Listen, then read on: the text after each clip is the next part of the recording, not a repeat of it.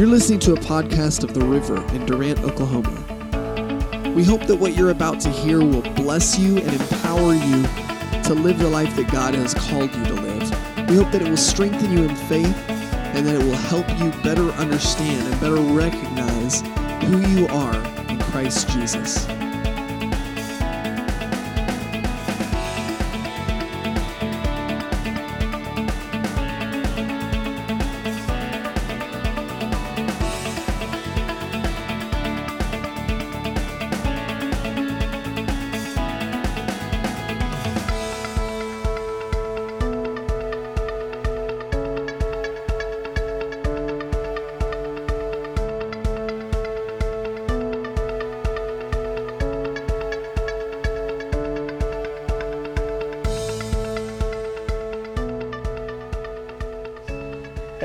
Amen. For those of you who are visiting with us, you need to know that we are in a series here called Route 66.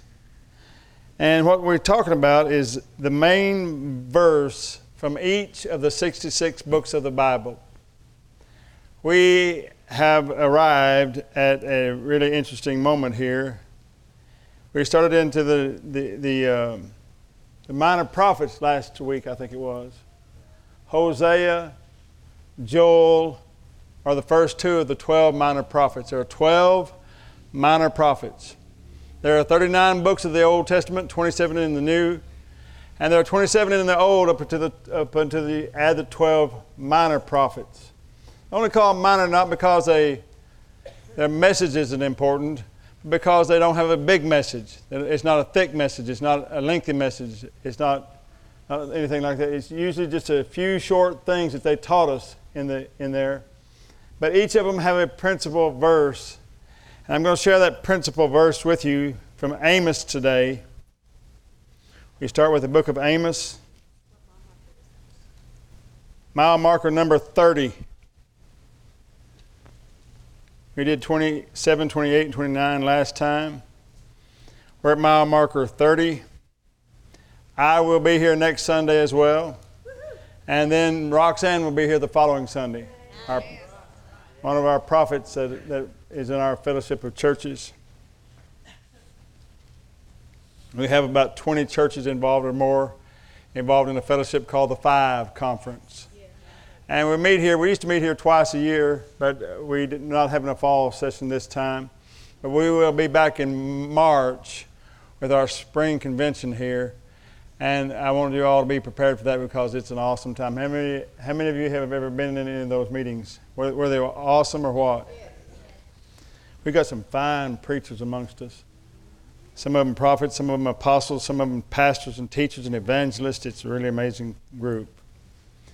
Most of whom God has given me privilege to be their father in faith and oversight for many years. It's one of the reasons why I can't be here to be the pastor of this church, really. It's why Miss Ann pastors the church. Amen. Because I've got a lot to do. And, uh, but I love this church. One day soon, I'm going to be able to be here all the time. Amen. Amen.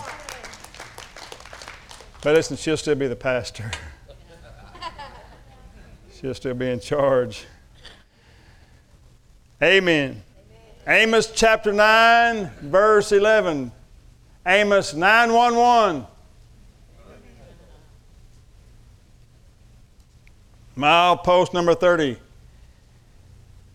The most important verse in the book of Amos is this In that day will I raise up the tabernacle of David that is fallen and close up the breaches thereof and I will raise up his ruins, and I will build it as in the days of old. This is an interesting moment. And it's going to take me a little while to get through this milepost. We may not even get, get away from this milepost today because of the importance of this verse of Scripture. This verse not found in the major prophets, not found in Isaiah, Jeremiah, Lamentations, Ezekiel, or Daniel. It's not found anyplace else in the Old Testament. Right here is the only place there's a mention of David's tabernacle being rebuilt. The only place right here that David's tabernacle is coming back. Well, as you know, there were three authorized forms of worship. How many of you have been in my Wednesday night Bible study? I taught on this several times. But most of you haven't been there, so let's talk about it. Those of you who've, already seen all this teaching, please bear with us. There are three authorized forms of worship in the Old Testament. My Wednesday night crowd, tell me. What was the first one? The tabernacle of Moses. What was the last one? the Temple of Solomon. What was one in between? The Tabernacle of David. And he says the Tabernacle of David, it went away because Solomon's temple was built. That means that there was something coming after David's tabernacle, but it had to be restored. All of that was for a picture for you and me, for you and I to know where we are going all of the Old Testament points to the New. But the thing is, hardly anybody knew anything about Gentiles coming in by faith. Nobody really got it. They heard it, they heard God say it, but they didn't know what it meant. They, didn't, they could not get around the idea that the law was forever. The law of God through Moses was forever, because that's what he said it was. This shall be, this law shall be to you for you to keep throughout your generations forever, he said several times throughout the Old Testament. This law you shall keep uh, throughout your generations forever, forever, forever. So they didn't understand how, how this was going to happen, that Gentiles would come in. When they, when they said Gentiles, they just thought, well, that must be talking about Jews that are scattered throughout the Gentile world. That's how they interpreted it. They didn't know anything about even in Acts chapter 1 and 8, when it says, put that up there, if you can, Acts 1 8. Oh, that's, oh, that's well done. Look at that. We got smart people in that booth back there. Acts 1 8 says, But you shall receive power after that the Holy Ghost has come upon you, and you shall be witnesses unto me both in Jerusalem and in Judea and in Samaria and unto the uttermost part of the earth. This is on the 40th day before Jesus ascended back to heaven. After, 40, after his resurrection, he stayed here 40 days talking to his disciples. This was about day 40. And 10 days later, the Holy Ghost fell upon them. They received this power. But they did not know that what he said there meant go to the Gentiles. They didn't translate it that way. Going to the uttermost parts of the earth, that just meant go find all the Jews that are, that are scattered everywhere. That's what they thought it meant. But for 10 years from this point, they never preached to Gentiles at all. Who did they not preach to? They didn't preach to anybody like you. Do you have anybody of Jewish descent in the building today? We got one. Anybody else? No. The Jews represent two tenths of 1% of the world's population. That's a tiny little piece, by the way. They represent two tenths of 1% of the world's population. The rest is us. And salvation was not for us. The new covenant was not for us originally. God made this covenant with Israel and that's all they thought about. Until one day, God found a man named Cornelius. Man named Cornelius who started praying to the, to the true God, the one God of the God of the Jews, and giving alms and doing all he needed to do just to worship God. And the Bible says he built a memorial, went to heaven and if you look up the word memorial in the Greek, it means a statue of some kind.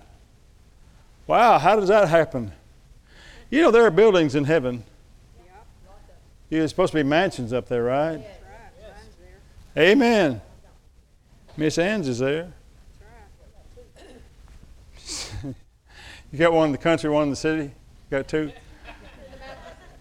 One in the mountains. I kind of see it like this the, the, this Gentile monument was being built in heaven, And the angels are flying around the throne saying, Holy, holy, holy. We get this picture in, in the book of Re- Revelation.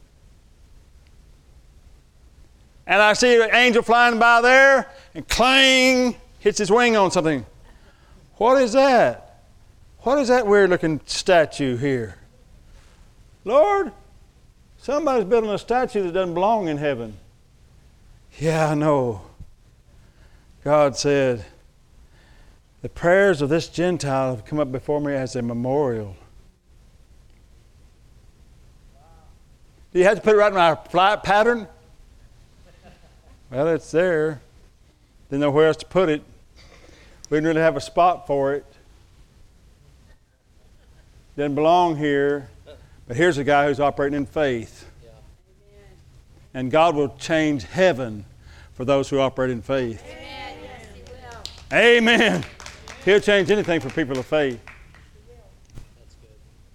So God said, I want to, I want to get, bring this guy in. When I bring him in, I'm going to open the door to everybody. I believe what happened was Jesus looked at the Father right then, just like it says in Psalm 2. The Father says to Jesus, Ask of me, and I will give you the heathen as your inheritance. I believe that was the moment Jesus said, Father, give me the heathen for my inheritance. And he dispatched an angel to go talk to Cornelius, this Gentile Roman. Roman, the worst kind of Gentile Roman. To a Jew, the worst kind of Gentile was a Roman. You need to know that. They despised the Romans. That's why they hated Herod so much. The Jews hated Herod because he was a Jew that sold out to the Roman Empire. They hated him for that. That's why he built them the temple. The, the, the rebuilding of Herod's temple was a, the make of, remake of Solomon's temple to, to appease them. He did that purely to appease the Jews about 27 to 37 BC, he joined up with a guy named Mark Antony. Y'all heard of Mark Antony? Mark Antony. And, and won, won uh, uh, Jerusalem back for the sake of the Roman emperor from the last vestiges of the Greek Empire named the Seleucids. I know, you, I know I've way overestimated your interest in all that, but that stuff's interesting to me he uh, did that and got, got named king of Israel. That's why when he heard about a baby being born in Bethlehem that the, that the prophets called the king of Israel, he went after him because he had paid a high price to be the king of Israel. And the Jews despised him. Rightly so, I, th- I say, because they hated Rome. They hated Rome. They hated Rome. Then God needs a special emissary now, since he opened the door to Cornelius. Now he needs somebody to go talk to these Gentiles. All he trained Peter for was to, t- to preach to Jews. All he had trained John for was to preach to Jews. All he had trained James for was to preach to Jews all had trained Bartholomew for, Andrew for, Judah for, all of them, all 12 of them, and they had only been trained to preach the gospel of the kingdom to Jews. Is he going to retrain them now that, that 10 years after his res- resurrection? No. Not going to retrain them now. He's going to have to raise up somebody else for the Gentiles. So raise up a guy named Saul of Tarsus. Now, the only person the Jews hated worse than the Romans was Saul of Tarsus. God is not into personality, personality uh, uh, what do you call it? Contests. He doesn't care who you like or who you don't like. He's going to save who He wants to, and He's going to raise up and anoint who He wants to. Amen. Amen. Your friends and family wonder why you're like you are. Well, because God chooses who He wants to choose. God picked the most despicable guy he could find to raise up to be an emissary, the greatest emissary the world has ever seen for the gospel of Christ at the time. A guy named Saul from Tarsus. Tarsus was a Roman city, so Saul was a Roman citizen. Saul, he said, I was freeborn. I was born a Roman. Ugh. A Jew, born a Roman citizen. Ugh. There are worse things, but not many. And Jesus picks this guy to be the preacher for the Romans, for the Gentiles. Jesus picks this guy who the Jews already hate. The Christians especially hate him. They despise him. They want to kill him. They won't, I said the Christian Jews won't rid of Saul. They tried to kill him in Acts chapter 21. They didn't like him at all. And when they found out his mission was going to be to go preach to Gentiles, ah! Oh, they couldn't understand that. We hate this guy, God, and now you're going to send him to the people we hate the most to try to bring them into our covenant? Ugh! You understand me? You understand me? It'd be like you Okies rooting for the Longhorns next week. It ain't going to happen. It ain't going to happen. it ain't going to happen. I was watching that game last night and I was thinking about Greg and Donna being there. My, my two sons were there. They like to lost it. TCU used to stand for Texas Christian University. Now it's more like Texas Contraband University.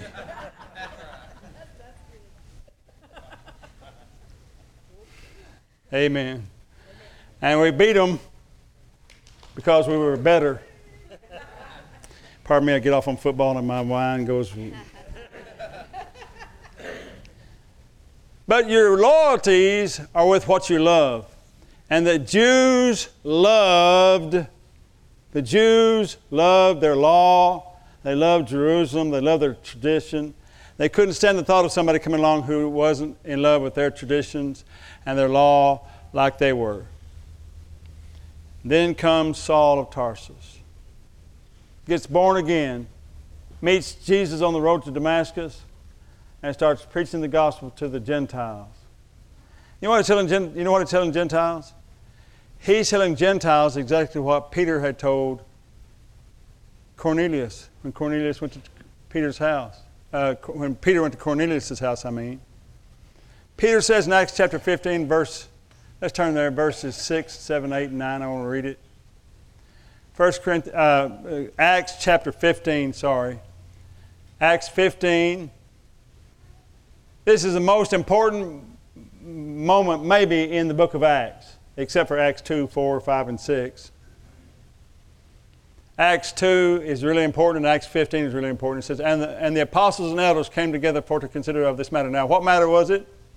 The matter they're talking about is that the, the Jews had gone to Antioch and told the, the believing Gentiles that you cannot be saved. We, will accept you like you are right now, but if you're going to stay saved, you've got to start keeping the law and be circumcised. Doesn't that sound like a lot of churches you've been to? Come get saved by grace. Jesus loves you. He'll take you like you are. Then two days later, the you got to start growing stuff out and cutting stuff, cutting stuff off. Two days later, you got to start looking like, they're like them. In my day, when I was younger, the churches liked to tell women they couldn't wear makeup. I said, Have you lost your mind? Have you seen my mama without her makeup? you lost your mind. You don't want her in this church without makeup on. She'll scare off the visitors.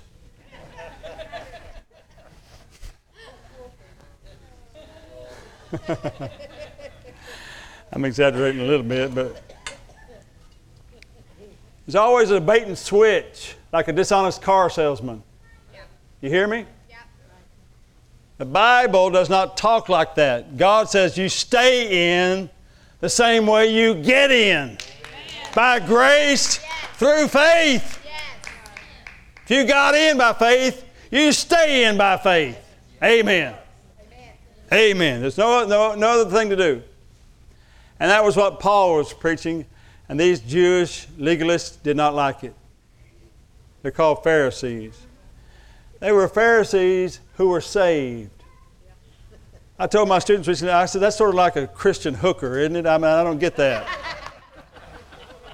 saved Pharisee just don't go together in my mind. Not Christian hooker, that just doesn't, doesn't go together. You hear what I'm saying? But they were. They were Pharisees and they were saved. Wow. Ah, makes me shudder.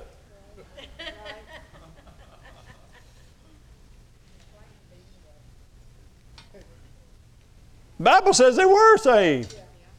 It called them believers. They love the law. And they sent emissaries to Antioch saying, All right, the Gentiles are in, but if they're going to stay in, they've got to be circumcised, they cannot be saved. So they came down to consider this matter. Verse 7. They came to Jerusalem. And when there had been much disputing, now listen to you Gentiles, you don't know what disputing about the Bible is until you get a room full of Jews.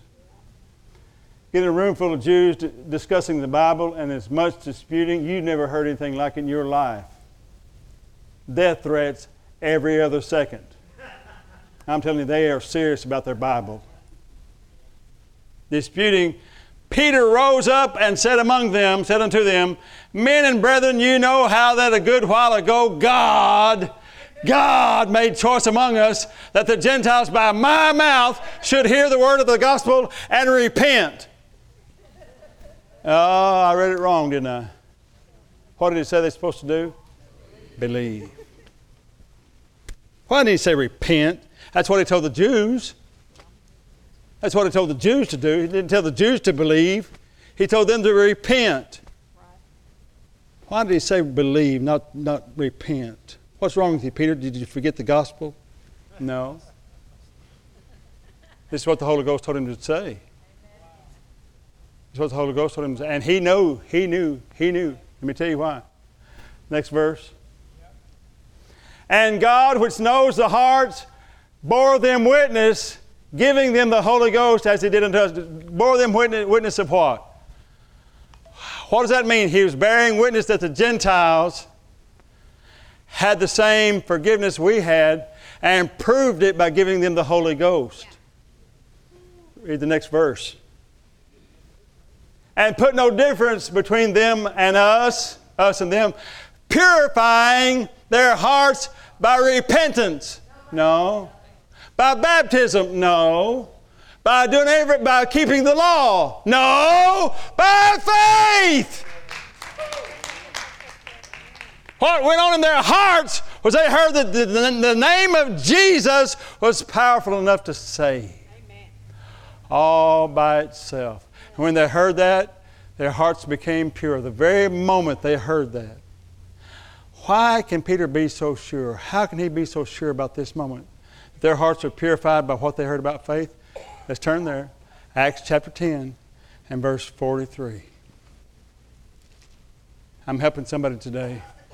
I'm helping some of you today to understand that what you have, you got by the free grace of God. This is what Paul meant when he kept teaching us over and over. We are saved by grace through faith. Saved by grace through faith. Tell two people, you are saved by grace. Tell somebody else, you are saved by grace. Through faith. Now listen to this. Here is Peter's sermon to the Gentiles. Here is the pivotal moment, the last verse of his sermon.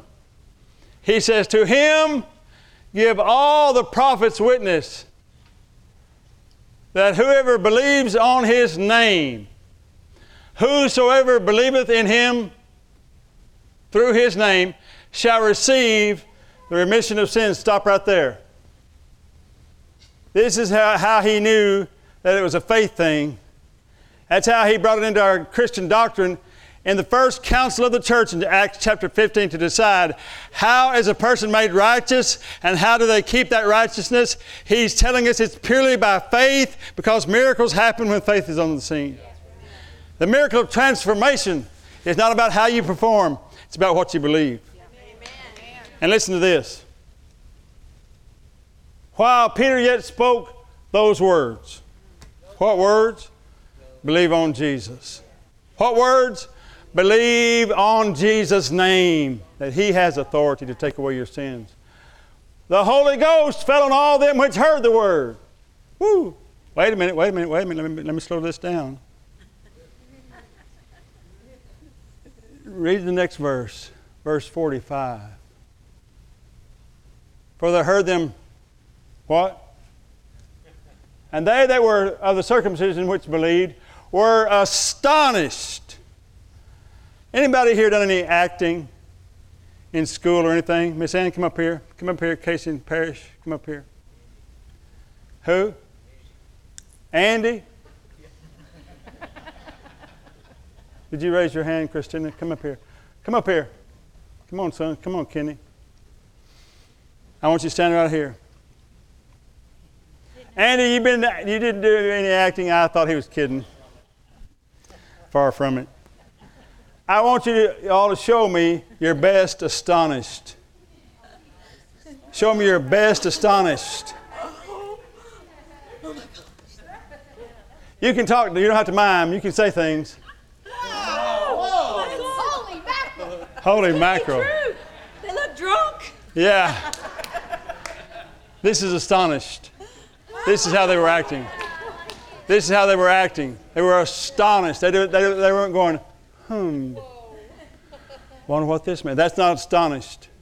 That's contemplative. They were astonished. They were going, I can't believe it. I can't believe what I just saw. Can you believe this? Can they really be saved?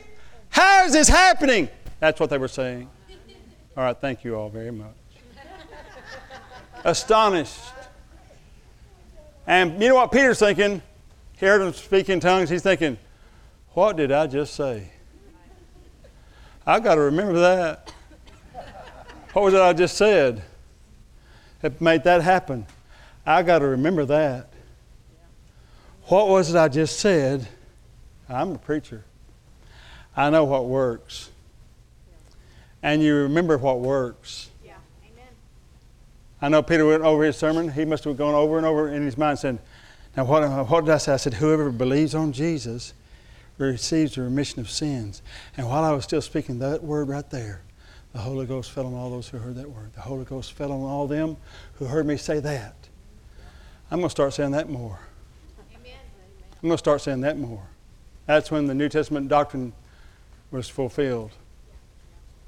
Came to fruition it really isn't about repentance, it's about faith. For, for the Gentile world, it's all about faith. Now, li- listen to me. Go to Acts chapter 11, and let's read, starting with verse 14. Acts chapter 11. Peter gets back to Jerusalem. Is it okay if we study the context of this, this event? We're talking about the tabernacle of David. We're going to get there. Context of this event. Okay. It says here that the angel came to Cornelius, and Peter's retelling the story, and here's what the angel told Cornelius. Let's back up to verse 13 so we give a little context. And he showed us how he had seen an angel in his house, which stood and said unto him, This is talking about Cornelius, send men to Joppa for, for, and call for Simon, whose surname is Peter. Verse 14. Who shall tell thee words whereby thou shalt, thou and all thy house shall be saved. Words saved them. The words, the gospel saved them. The gospel saved you too. You may think you saved yourself, but the gospel is what saved you. Because the gospel is the power of God unto salvation. And listen to me the gospel is not about how you perform, the gospel is all about what Jesus did, what Jesus did for us. I've heard so much legalistic crap, I'm so sick of it. Who shall tell thee words whereby thou and all thy house shall be saved? Look, look, look at the next thing. Don't put legalistic crap up there on the board, please. I don't want all my words in print. Sorry. I shouldn't say that in front of the children. And as I began to speak, the Holy Ghost fell on them as on us at the beginning. He heard them speak in tongues. Next verse. And then remembered of the word of the Lord how that he said, John indeed baptized with water, but ye shall be baptized with the Holy Ghost. And listen to this. It, it all comes together right there. The baptism in the Holy Ghost is a doctrine of the, of the church. Because Jesus said it. The Apostle Peter made it, brought Jesus' words into New Testament doctrine. Amen. He, John the Baptist first said it. Jesus quoted John the Baptist, sort of, and Peter quoted, quoted Jesus. This is Old Testament, the Lord Jesus, and New Testament. All talking about a baptism in the Holy Ghost. Come on, somebody say amen. amen. It is your right to have as a child of God. Look at. For as much then as God gave unto them the like gift as he did unto us, who believed on the Lord Jesus Christ, who was I? What was I that I could withstand God? Now, verse 18.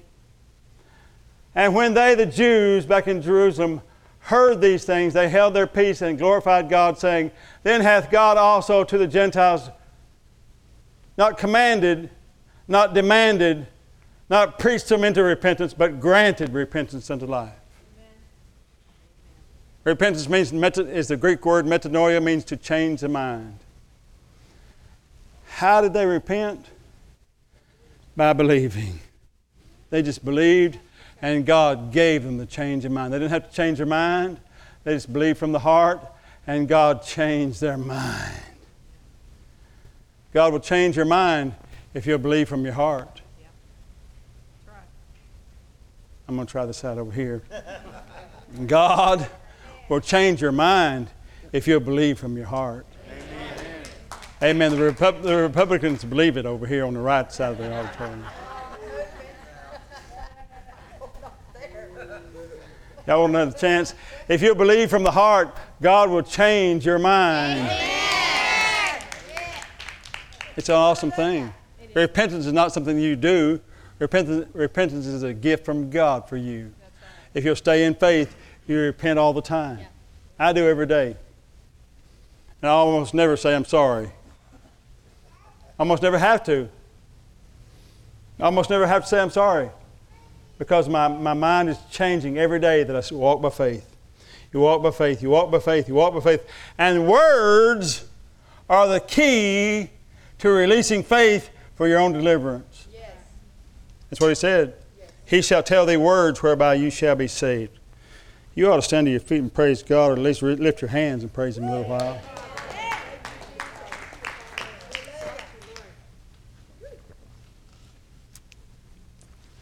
Back to chapter 15.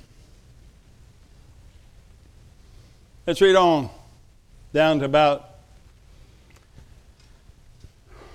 down to about uh, what what verse? Start with ver- verse nine. Acts 15 9. And put no difference between us and them, purifying their hearts by faith. Verse 10. Now therefore, why tempt God? Oh. Oh, why tempt ye God to put a yoke upon the neck of the disciples which neither our fathers nor we were able to bear? Wait a minute. You mean putting the law on a Gentile? What does he call that? Tempting God.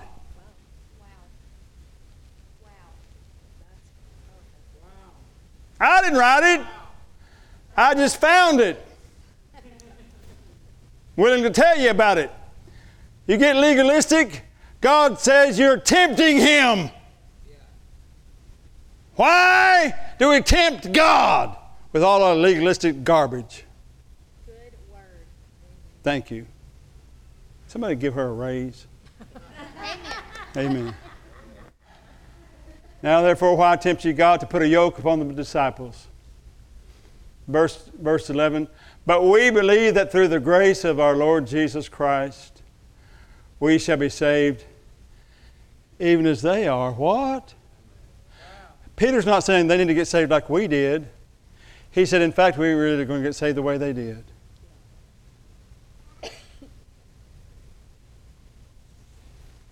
Peter's understanding just unfolded. His understanding of the true gospel unfolded right before his eyes. Wow. Read on. Stay with me. Then all the multitude kept silent and gave attendance to Barnabas and Paul, de- declaring what miracles and wonders God had wrought among the Gentiles. Next. And after they held their peace, James, the pastor of the church, this is not, this is not the James of Peter, James, and John. This is James, the Lord's brother. Remember that, James, that first James, John's brother, was beheaded was killed by Herod uh, in Acts chapter 12. After they held their peace, then James, the Lord's brother, answered, saying, Men and brethren, hearken unto me. Simon, Simeon, Peter, hath declared how God at first did visit the Gentiles to take out of them a people for his name. Listen to this. And to this agree the words of the prophets as it is written. What prophet? Amos. Amos 9:11. We just read it. After this I will return and will build again the tabernacle of David. The tabernacle of David is about you, brothers, my, my brothers and sisters.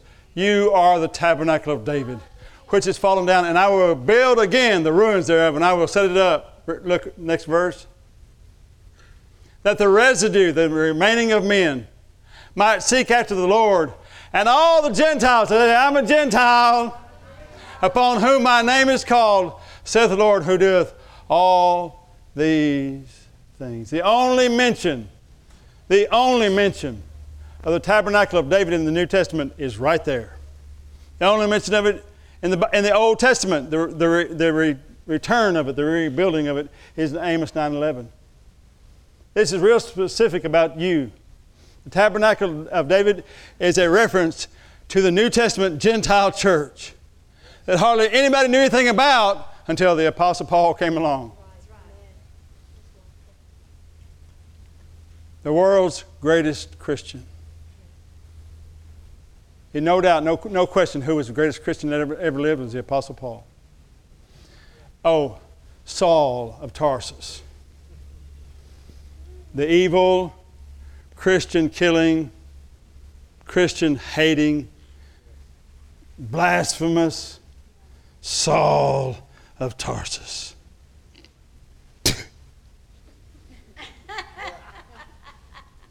to me, he was worse than the Washington Redskins.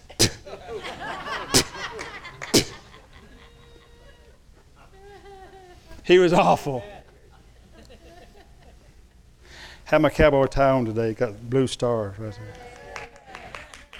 They need the help. So what do we have? We have the tabernacle of what if the tabernacle of David was opened in Acts chapter 10? What was in place before that? The tabernacle of Moses. In the new covenant, even. The old covenant was a picture of the new. Then, all through Jesus' ministry, the tabernacle of Moses was in place. And then, what follows the tabernacle of Moses was David's tabernacle.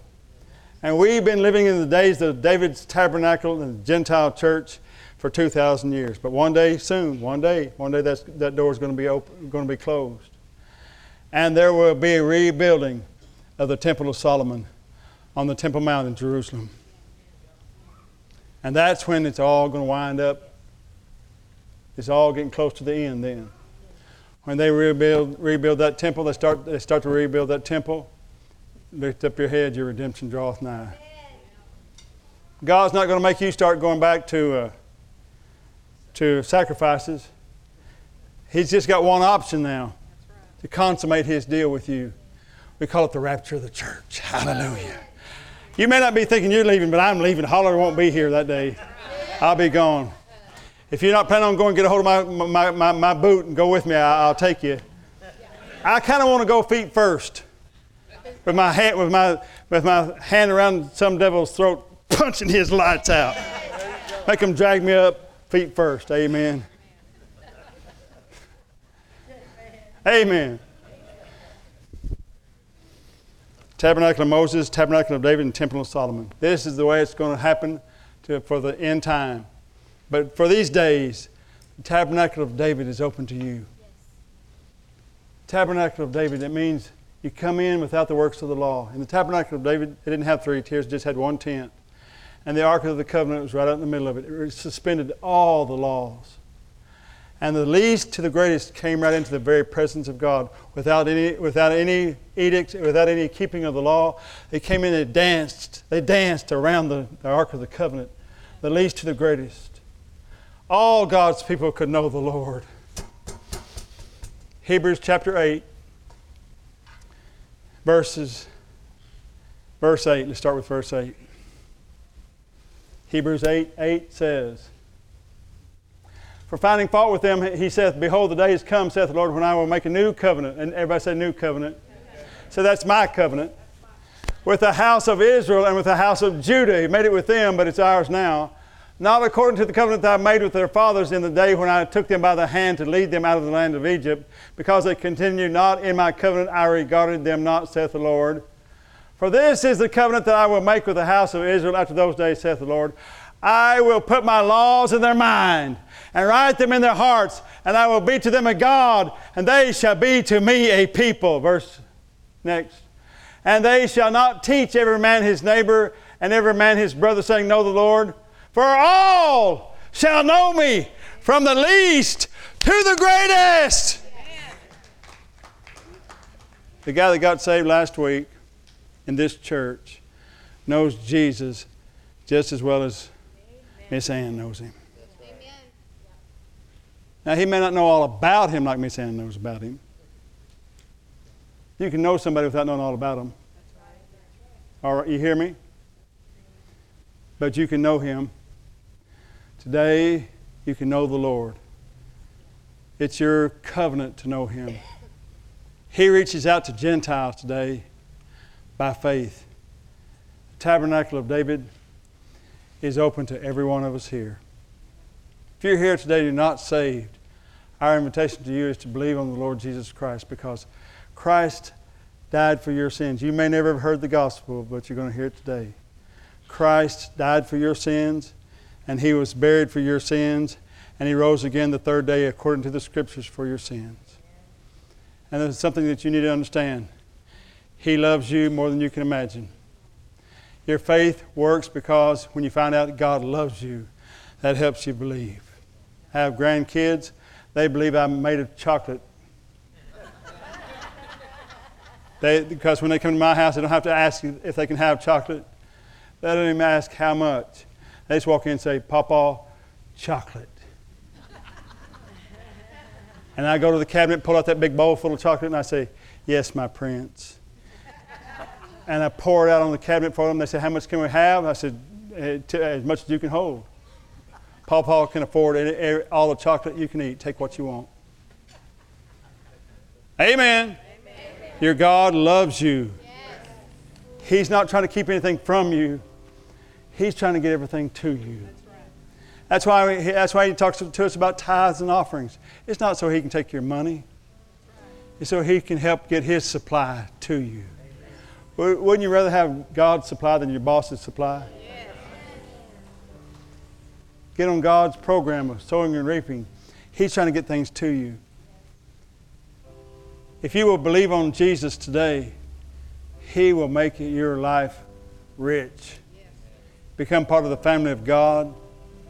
He's not trying to get you to serve Him, He's just trying to get you into His family. I believe service will be an, will be an outcome of your being a part of His family. He's the greatest nepotist there is. You know what nepotism is? That's when a boss favors his family over everybody else in the company. God doesn't only favor his family over everybody else in the company, everybody in the company is family. He won't even hire anybody that's not rela- related to him. He only has kinfolk working in his family, in his company, because God believes in you, believes in his own kids. He knows what's in you. He planted a seed called Jesus Christ. Bring forth a harvest of great sons, that we might be conformed to the image of his Son. For whom he did foreknow, he did also predestinate to be conformed to the image of his Son, that he, that Jesus, might be the firstborn among many brethren. Father, today I thank you for your kindness and grace. And as Pastor Casey comes up here to continue this, this part of our message, I I'm asking you, Holy Spirit, to do your work, the work of the, the work of the heart that only you can do. Help those who are in need today. Help those who are brokenhearted today to receive ministry and to be strong in faith. To hear this message that, God loves them and they can believe Him. They can believe you, Father, for everything they need. I bless you in Jesus' name.